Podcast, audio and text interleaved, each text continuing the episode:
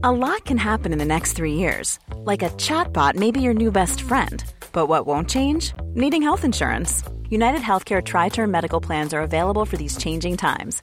Underwritten by Golden Rule Insurance Company, they offer budget friendly, flexible coverage for people who are in between jobs or missed open enrollment. The plans last nearly three years in some states, with access to a nationwide network of doctors and hospitals. So, for whatever tomorrow brings, United Healthcare Tri Term Medical Plans may be for you. Learn more at uh1.com. Hey, I'm Ryan Reynolds. Recently, I asked Mint Mobile's legal team if big wireless companies are allowed to raise prices due to inflation. They said yes. And then when I asked if raising prices technically violates those onerous two year contracts, they said, What the f are you talking about, you insane Hollywood ass? F- So to recap, we're cutting the price of Mint Unlimited from $30 a month to just $15 a month. Give it a try at mintmobile.com slash switch. $45 upfront for three months plus taxes and fees. Promo rate for new customers for limited time. Unlimited more than 40 gigabytes per month. Slows. Full terms at mintmobile.com. we have something extra special and a little bit unexpected for you. As part of the Plymouth Festival of Words, James and I recorded our first ever Histories of the Unexpected live, and you can now download it on iTunes for just 99p at historyhit.com forward slash unexpected live. If you download it, you will hear about the history of signatures, which of course is all about the reign of Henry VIII, forgery, and rebellion. You'll also hear about the history of clocks, which is about the Industrial Revolution, and how could we forget it? The history of the Reformation. Everything's about the Reformation with you. And it's also, of course, about nuclear weapons and the Titanic. Of course it is. So, everybody, go to iTunes today and download our special Histories of the Unexpected Live, or go to historyhit.com forward slash unexpected live.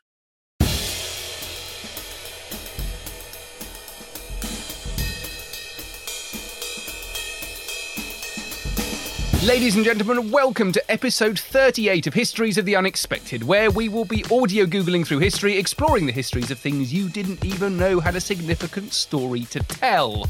Like the history of umbrellas, duvets, and what does that say? Mats. Mats. yes.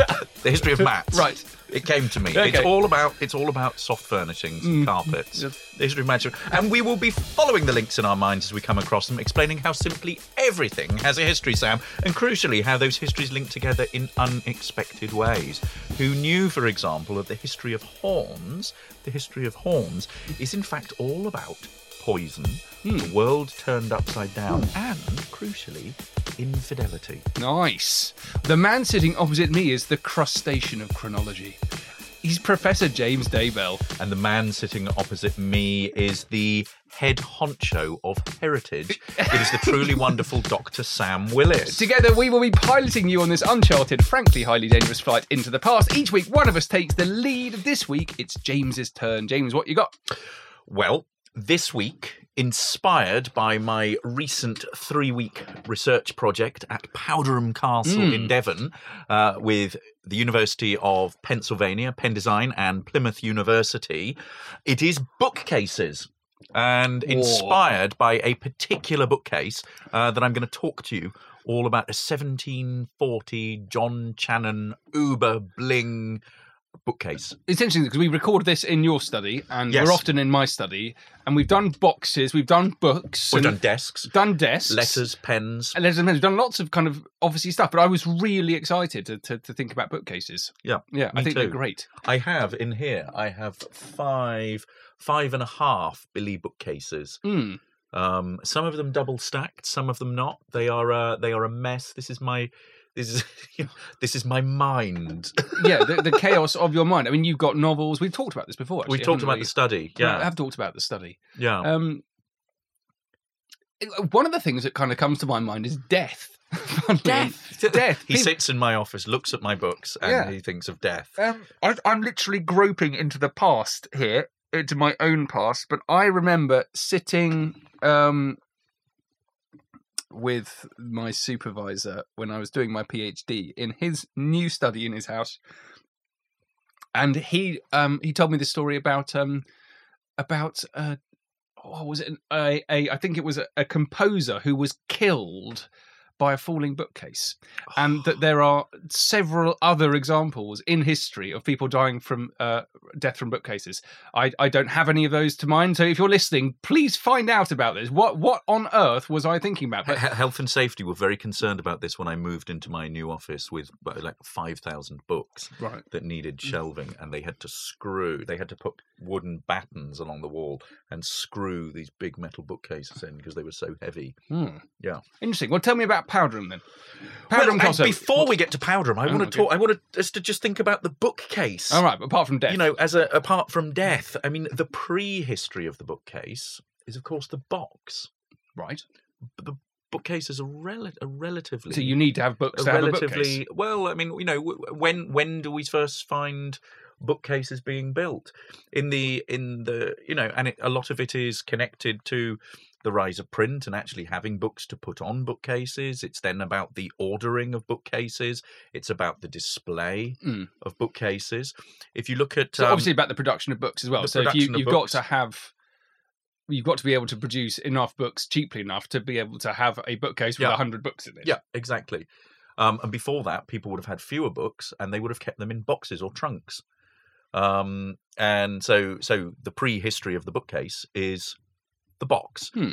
Um, and you know, I mean, the whole there's a whole you know world of research around the, history of the book.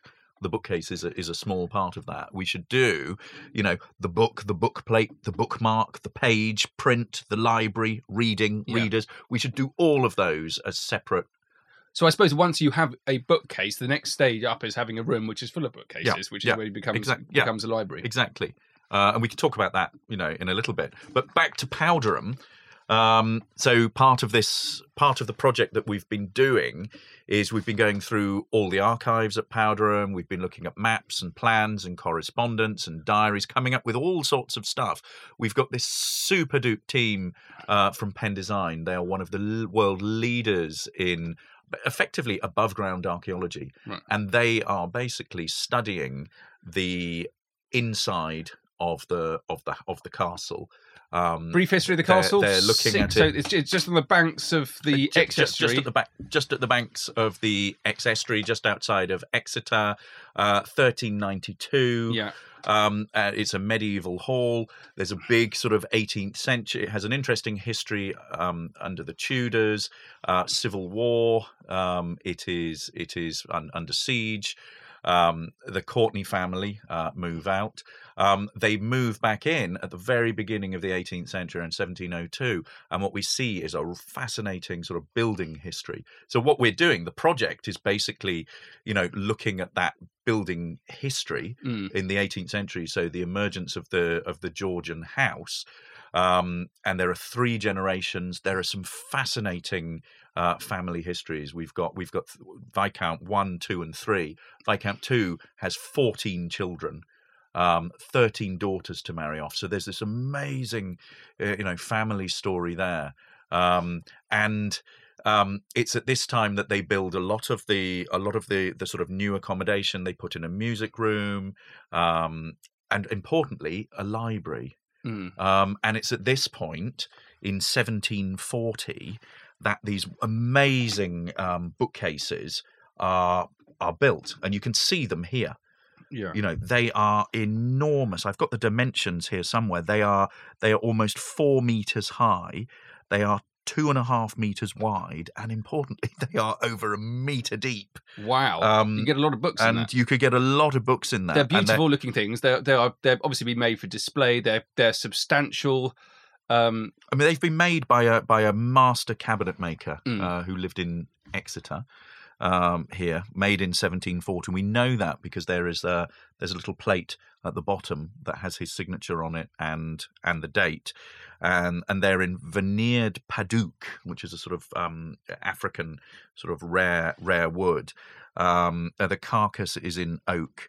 Uh, and then you see they've got these sort of brass inlays. Now they were built for the old library, and the old library used to be on the the first floor, so basically upstairs.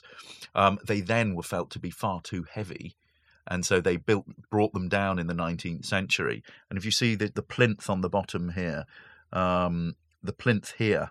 um, was put on as a Victorian Right. uh, uh, sort of redesign. so there are kind of layers of history. there are layers of history in it, and they're also they are also in they're also owned by the V&A. So they were sold to the V&A as Oh, interesting. part of as part of um, to raise money for the castle. to raise money for the castle, uh, partly to pay death duties. Um, but all the V&A now are talking about putting them back in their original position on the first floor, which is an enormous undertaking, Yeah. and would you know and would need sort of you know a lot of a lot of sort of financing. But they Each are, one's like a kind of vertical grand piano. Yes, That's yes. the kind of scale we're talking They're, about. they're beautiful. You should all go along to Powderham Castle, take a take a tour around with the wonderful guides at Powderham who are so knowledgeable about everything that is in it, Mm. so passionate. Um, and just go and have a look at these. Um, they're they're they're part of a much bigger sort of set piece library that overlooks the, the the garden at the back, the rose garden and the Exe estuary. And one of the other things we've done is we have catalogued five thousand books in the library wow. um, or certainly sort of digitized the catalogue so that they are they're now you know really usable. So this is a this is a sort of you know this is a a, a- a library or bookcases in a in an aristocratic house. Yeah. So the, the the first thing that kind of strikes me about that is um I, fi- I- don't I don't like it. I find it quite annoying, and I'll just explain why. Um, It's too ordered. it's too ordered. You're- you're- this here, I'm going to show you a photograph of of um. That's your that's your study, isn't it? This They're is your my bookshelves. study, right? Um, you will notice that my books are not all stacked up vertically. I have horizontal ones on top of others. I've also got loads of other bits and pieces on my shelves. So my my my like yours actually. My my bookcase is for for storing things for to remind me of places I've been and things that I've done. Um, I've got I, I think in this picture here, there's the birthday card I sent you for your there is recent birthday. yes, and What I, what I fine. I've even got a photograph of myself and a very expensive bottle of wine, um, which I, I kind of torture myself with. I'm not ever allowed to drink that. um, But also, I've got some nice little boxes here. I've got all sorts of things. Anyway, the point is that mine. th- This is this is a, is very much a working library. Yeah. Uh, I've got loose bits of paper here and there as well. Those are not, and and and there's there's a real a real kind of difference between the two. I I use books for what is inside them. Yeah. Uh, and I use them. That is the word. I, I actually devour them. I, I Yeah. kind of destroy them. consume. I consume them. Yeah. I bend. I tear pages out. I write in them. I fold things over. I make sure they're Yeah. mine. I don't do other people's books. Um, but once they're used, they're they're kind of done. I, I never really think about them again. I don't. I don't necessarily need to show off that I've read them. Um, just because there would be too many of them. And actually, recently I, I sold, or no, I, I gave them to charity. I, I like Yeah. hundreds of books. I don't know how you. I don't know how you could do that. Well, I didn't need them anymore. But need need is an odd word. Yeah, it is in a way. I mean, it's, it's the way I, I need these books. It is the way I, I um, bibliomania. yeah. It's, it's all to do with with yeah. bibliomania. So Yeah. so that that's a kind of it's like a it's like it's like someone with a really weird book fetish has, has made those has made those mean, those it's- things and all the just when we finish quickly the Yeah, uh, all of the um there are no gaps in it. Um, I like gaps in a bookcase because gaps for me is knowledge which is going to be acquired. Um, whoever's got that bookcase, he's comfortable with what he's got. All the books are the same size; they're all the same color. It's all very uniform. Yeah. Um, it it it it it it it reeks of of. I think a period in history when people just started collecting books and they started showing off, Yeah. showing off books for the, for the purpose of you know, I mean, and this is this is a sort of set piece library, and it's designed to be a reference library. You know, if you look at the development of the Gentry House libraries, Yeah. You know, this is something that we see the emergence of these um, in the sort of late 16th century through into the 17th century, and then in the 18th century. You know, the real sort of explosion of it, and so the li- libraries before would have been associated with, I suppose, you know, universities and scholarship or the church. But what we're seeing is it moving out into a more sort of secular Mm. domain, and people are, you know, this is it, it coincides with a whole um, with a whole sort of architectural development in what is happening to the to the country house. So the country house is becoming something that is, uh, you know, the rise of the prodigy house, the separation of public and private spaces, so the servants are there away. We've got the development of wonderful gardens and landscape, and also, you know, cultivation of the mind. And the library is sort of is part and parcel of that it, it coincides also with a you know across a sort of you know a broad sweep of time the transformation of the aristocracy which is connected to um, humanist education uh, programs. So we move the aristocracy moves from being a sort of military group who are essentially running around the place, you know, chopping people up, uh, into uh, a group that are much more um, concerned with being involved in in government and office holding and connected to that is the is is being educated and having um, you know and having books around is an important part of that and part of the sort of changing concept of, of gentility so what it is to be a gentleman to move away from a you know gentility connected to you know martial valor and, and being a warrior you know it, it it's connected to being cultivated um, and so having, you know, having the what what's key here is having the leisure time and having the space and having the finance. You equip yourself with a library, you know. And if you're if you're being negative about it, you can say that effectively what we have is these sort of country house dilettantes who have the time to be able to do this.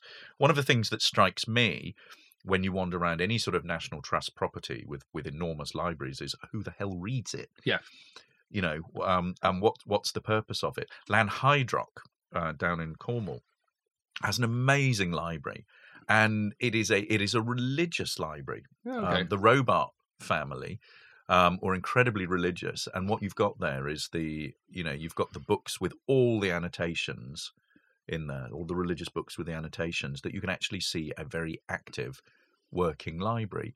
But this library at Powderham, I think what, what's fascinating, and there's there's research to be done on this. I've already talked about the the, the thirteen daughters. You know, what role did the library have in their education and upbringing? Oh, who read what? You know, who read what and when and when yeah. and how and how do we know that? Reading is a very silent activity. You look at some of these books, uh, you open them up, and they've got inscriptions in them, so you know whose they are. Um, you've also got um, little annotations, so you actually see that kind of active engagement with with text. But I think you know what you have in a sort of in a sort of in an unempirical way. If you use your historical imagination, you have an enormous reference library there, and you can just imagine the access that people would have had to it. Yeah, um, I mean, the access is a key thing as well because even though those those bookcases are very kind of they're sort of dominant in their presence, aren't they? they, they I, I would feel nervous walking up to it, browsing, picking up a book, and walking off again. Yeah, yeah. Um, and in, in some respects, that that I think reflects, ah, you know, the, the history of these. So the, the, one of the interesting things is that in those bookcases, they're all as you might do nowadays. The books are stored spine outwards. Yes. But one of the earliest ways of doing it was was was the other way around. So you look at the leaves of the book, um, and that's what happened in chained libraries, which is an mm. early example of um, public libraries. Yeah. So so books were exceptionally valuable at the time. And the only way to guarantee people didn't nick them was physically to chain them. Yeah. And you see them occasionally in um, uh, modern things, Game of Thrones, Harry Potter. They're, they're yeah. chained libraries. So the it's all about public access to it as well, isn't it? Public access to knowledge. One size fits all seems like a good idea for clothes until you try them on. Same goes for healthcare. That's why United Healthcare offers flexible, budget friendly coverage for medical, vision, dental, and more. Learn more at uh1.com. Hey, I'm Ryan Reynolds. Recently, I asked Mint Mobile's legal team if big wireless companies are allowed to raise prices due to inflation. They said yes. And then when I asked if raising prices technically violates those onerous two year contracts, they said, What the f are you talking about, you insane Hollywood ass? So to recap, we're cutting the price of Mint Unlimited from $30 a month to just $15 a month. Give it a try at mintmobile.com slash switch. $45 up front for three months plus taxes and fees. Promoting for new customers for limited time. Unlimited more than 40 gigabytes per month. Slows. Full terms at mintmobile.com. You should celebrate yourself every day. But some days you should celebrate with jewelry. Whether you want to commemorate an unforgettable moment or just bring some added sparkle to your collection. Blue Nile can offer you expert guidance and a wide assortment of jewelry of the highest quality at the best price. Go to BlueNile.com today and experience the ease and convenience of shopping Blue Nile, the original online jeweler since 1999. That's BlueNile.com. BlueNile.com. the history of chained libraries is absolutely fascinating. You know, um, Hereford Cathedral has it, the Bodleian Library still has it, certain Oxbridge colleges have it, certain sort of old schools. And yeah, it's this idea of being able to make knowledge publicly available, but also what you don't want is people running off with it. Yeah. Um, Post Reformation, um, and again, everything comes back to the Reformation, um, two books that you had to have Bible and Foxe's Book of Martyrs. And parish churches would would have to buy those and the way you know and they would want people to be able to read them and but again they wouldn't want them walking off with it and No. so they would they would chain them up and there's a fascinating history of you know the access that ordinary people would have had to books books are relatively relatively expensive and when you buy books when you buy early modern books you get them unbound Mm. which is why you've got you know when you look at a national trust library or you look at powderham library and you see the uniform sort of spines on them. You see the uniform uh, covers it's because you've gone to a bookbinder and you've basically had your design put on it and then the tooled lettering in um, and that of course is all about you know is all about display and showing your personality on your bookcase I think those Powderham libraries are interesting because they're a metre deep, and there is Yeah, there's another yeah. library in Exeter, um, the uh, Devon and Exeter Institution. It's one Yeah. of these wonderful private libraries, which are just a handful of them around around the UK. Um, you should all go and find your local private library and join it because they all need the money and the membership, and they're wonderful places to go. Um, but I, I'm I'm I'm certain that in there there are areas where the the books are uh, too deep. So you take out a book, and then there's another layer of Yeah. books behind it. Yeah. So so that's all about wh- what books you want to hide, which ones you want to put on display. Um, so I just want to think briefly about catalogues because it's all to I do with catalogues. um, how we understand what was there in the past. So d- do do the people in Powderham know what's in that bookcase? Yes. It yes, has they been had a, catalogued. They had a yes, and lots of libraries are. I mean, the history of catalogues is fascinating, uh, and we have we have very early catalogues Mm. uh, from the sort of you know from the the sort of invention of books. People were making lists Of of, the books they had. lists and inventory. If you have a look at, if you want to, um, one of the most fascinating ways of looking at the books that people owned, ordinary people owned, is to go to probate inventories Right. because they will often list list books, and there are wonderful, um, wonderful sort of collections uh, of library catalogues, Yeah. Renaissance library catalogues. They know exactly what they had because they had a group of NADFAS, uh, so reti- retired uh, people who came round in I think the seventies and basically just went through. Oh, okay. So so some some you know three women turned up every week for a day a week for ten years Oof. and just went through and catalogued Yeah, they have it. got it. Um, and what, what but the the computer broke that this was all on. No. And so what we did was we basically got everything off three inch floppy disks. Wow. I asked a, a computer professor friend of mine who's an absolute genius who has a machine uh, that actually reads floppy disks, and Yeah. we the data came out and it was totally corrupted. And then a postdoc just went through everything Yeah. and and ordered it. So we know we know exactly what's in there. We've got titles, authors, dates, and also we know we know inscriptions and marks. So it's an incredibly valuable Mm. tool I think for looking at that. I came across this when I was doing the Silk Road, and um, I was amazed to actually discover that using catalogs, historians um, have basically been able to recreate a library in Damascus Hmm. from the sixth or seventh century, Hmm. and so we can we know not only the kind of the intellectual profile of the library, as in what was in there, but we know physically where it was all stored Mm. which is wonderful. So you've got this um, sort of a recreated spatial dimension Mm. of that medieval library just from the catalogue, Hmm. and I think that's wonderful. What they put next to each other, why they why it was there. Um, some of those books I know have been lost, whether it's Socrates or whatever. Yeah, but yeah. um, but we do- we we we we we, know wh- where they were stored, and and we get this kind of Hmm. sense of people of how things were ordered in the medieval mind. I want to go back to boxes. Ah. The pre the prehistory of the bookcase. do you make of this? That's fabulous. I think I've told you about this before. It looks like a cigar box. It looks like, it does look like a cigar box. Yes, this is Charles I's portable library. It's been donated to the Bodleian Library in Oxford fairly recently, and as you all know, you know during the Civil War period, Charles I, um, you know, took his court to to Oxford while Parliament occupied London. And what we have here is about just over 50, 59 tiny little volumes that was supposed to be a sort of compendium of knowledge that every gentleman should know. So you've got your classical texts, you've got your religious stuff in there.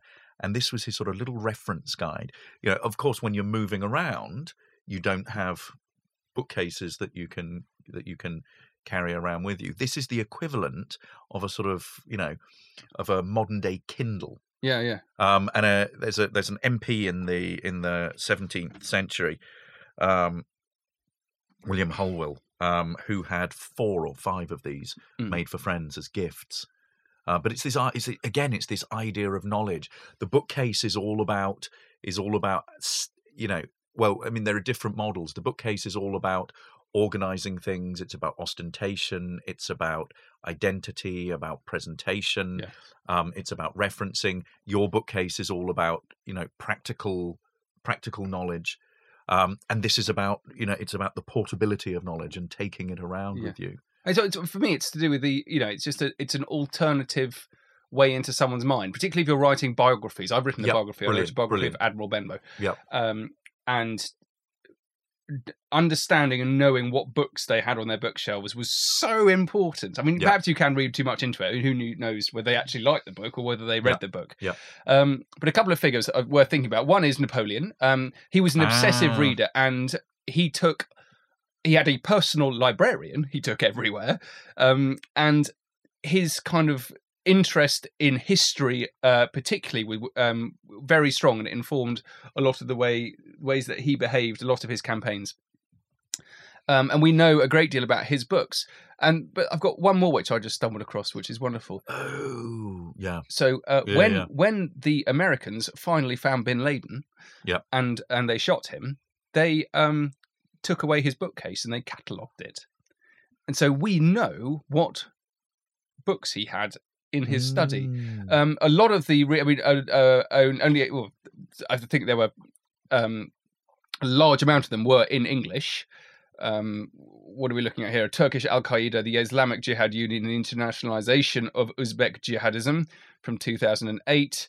Um, Wesley Clark, 2004, presidential campaign document, strategy for addressing threat posed by Osama bin Laden and Al Qaeda, the 9 11 Commission report. Um, So it's a way of getting into the sort of you know the the kind of intellectual Yeah. framework of his of his mind, intellectual architecture. Yeah, and I think the point to make is that mind. is that it's um you know it's an ongoing process. This this is about you can, you can use bookcases to understand yeah. understand the the, Yeah, yeah. the, the present as much as you can I suppose understand the, the, the big the bigger question there is how do you if you're studying an individual in in in history you know how do you start trying to build up their kind of intellectual Mm. you know biography i mean obviously the bookcase is one way so you want to learn what they've read you want to then look if they've got um annotations in it how are they how are they dealing with that um there's a really good um example of john milton's uh, family Bible that survives. It's from fairly early in early in his life, but what you can do, you can piece together from the annotations the kind of environment that he was being brought up in. You know, this is the man, wonderful poet, blind later in life. Um, you know, effectively justifies the, you know, the execution of of Charles the First. So you've got you can you can look at that by looking at people's books, but also you- the other thing you look at, you start looking at who do they know you start looking at correspondences who are they you know what are their what are their networks Mm. um you know you you know w- you plot their life where have they been you plot their journeys any any historian who's starting doing a a biography of anyone you know has a kind of um you know day by day year by year kind of chronological account of exactly where they are on Yeah. those days and you sort of fit that in so it's a but but but you know an important part of that is looking at the you know looking at the library And I, I think that the, the library as a as an archive of, of yourself is Yeah. really interesting. So mine is a it's a it's a kind of it's an archive of longing in some respects. In that all of the books I've written, I've written because I didn't know the answer to a question. Yeah. And so there was essentially a gap in my bookcase, which I then filled up with books around the process, and I produced my own book to help Yeah. answer that. Um, and I've still got gaps in my bookcase. Now they represent the books that I haven't written yet, which is quite exciting. I don't know what's going to go there. But for some people, you know, I've got a friend who, who reads a great deal of, of books on um, sort of personal improvement and mindfulness. Hmm. And I know she goes through a sort of Hmm. a, a, cy- a cycle of of um I suppose there's an archive of good intention. She gets loads of books and then piles them up by the bed, and but then that becomes a representation of laziness because she never reads them. so anyway, there's all, all this of the is, different this is the family and materials of memory behind you. This it's all it's all ordered. The bookcase is ordered. Oh, I see. So I've got notes. I've got and I've got reference books, and then I've got things that I should read, and there are sort of bits of paper sticking out that sort of the comfort of things. That the comfort of things. Daniel Miller. Oh, theoretically, yeah, brilliant. Um, But I, yeah. you know, bookcases are comforting. the social life of things. We these are all things that we should read for our forthcoming they should. Um, forthcoming. But the- finally, Finally. secret doors. Ooh, and Powder Powderham is full of them. Is full of secret doors. Yeah. Um, and what's interesting here is that the bookcase. This is where you open up a. You press a little lever, and then the bookcase opens up mm, to lead to a, a secret door. Now, several interesting things here. What the hell is the purpose of these? yeah. Now, there was there what the, the theory before we arrived was that this was the way in which the servants got in and out. But my marvelous colleagues from Pen Design had a look at, and they they can basically look at a piece of wood and and the way in which it's finished, and then tell the biography of that opening. I mean, they're magicians. Um, so basically, um, what they said was that the finish inside a lot of these openings are is basically too good to be for for servants. That in actual fact, what this is about, it's about the people who own the house having this kind of secret access. So it's the way on one of the one of the secret doors leads into the fabulous music room. Um, and I think it's all about making a sort of, you know, your own entrance, Mm. secret entrance into it. But the other thing that's interesting is you look at the spines here uh, on the actual door, and they're just glued on. Right. They're not proper books. No. So what books do you choose?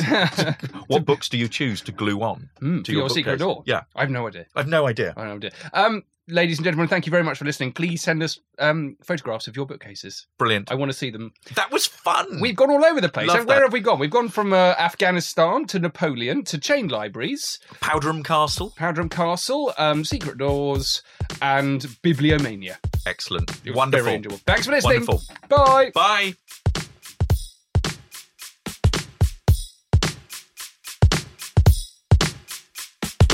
If you enjoy this podcast and you like learning about the past, check out my latest venture. It's called History Masterclass, and it's a new type of historical event where you can actually learn in person from the best historians around today in unique and stunning historical locations. You can find out more at thehistorymasterclass.com and follow on Facebook and Twitter at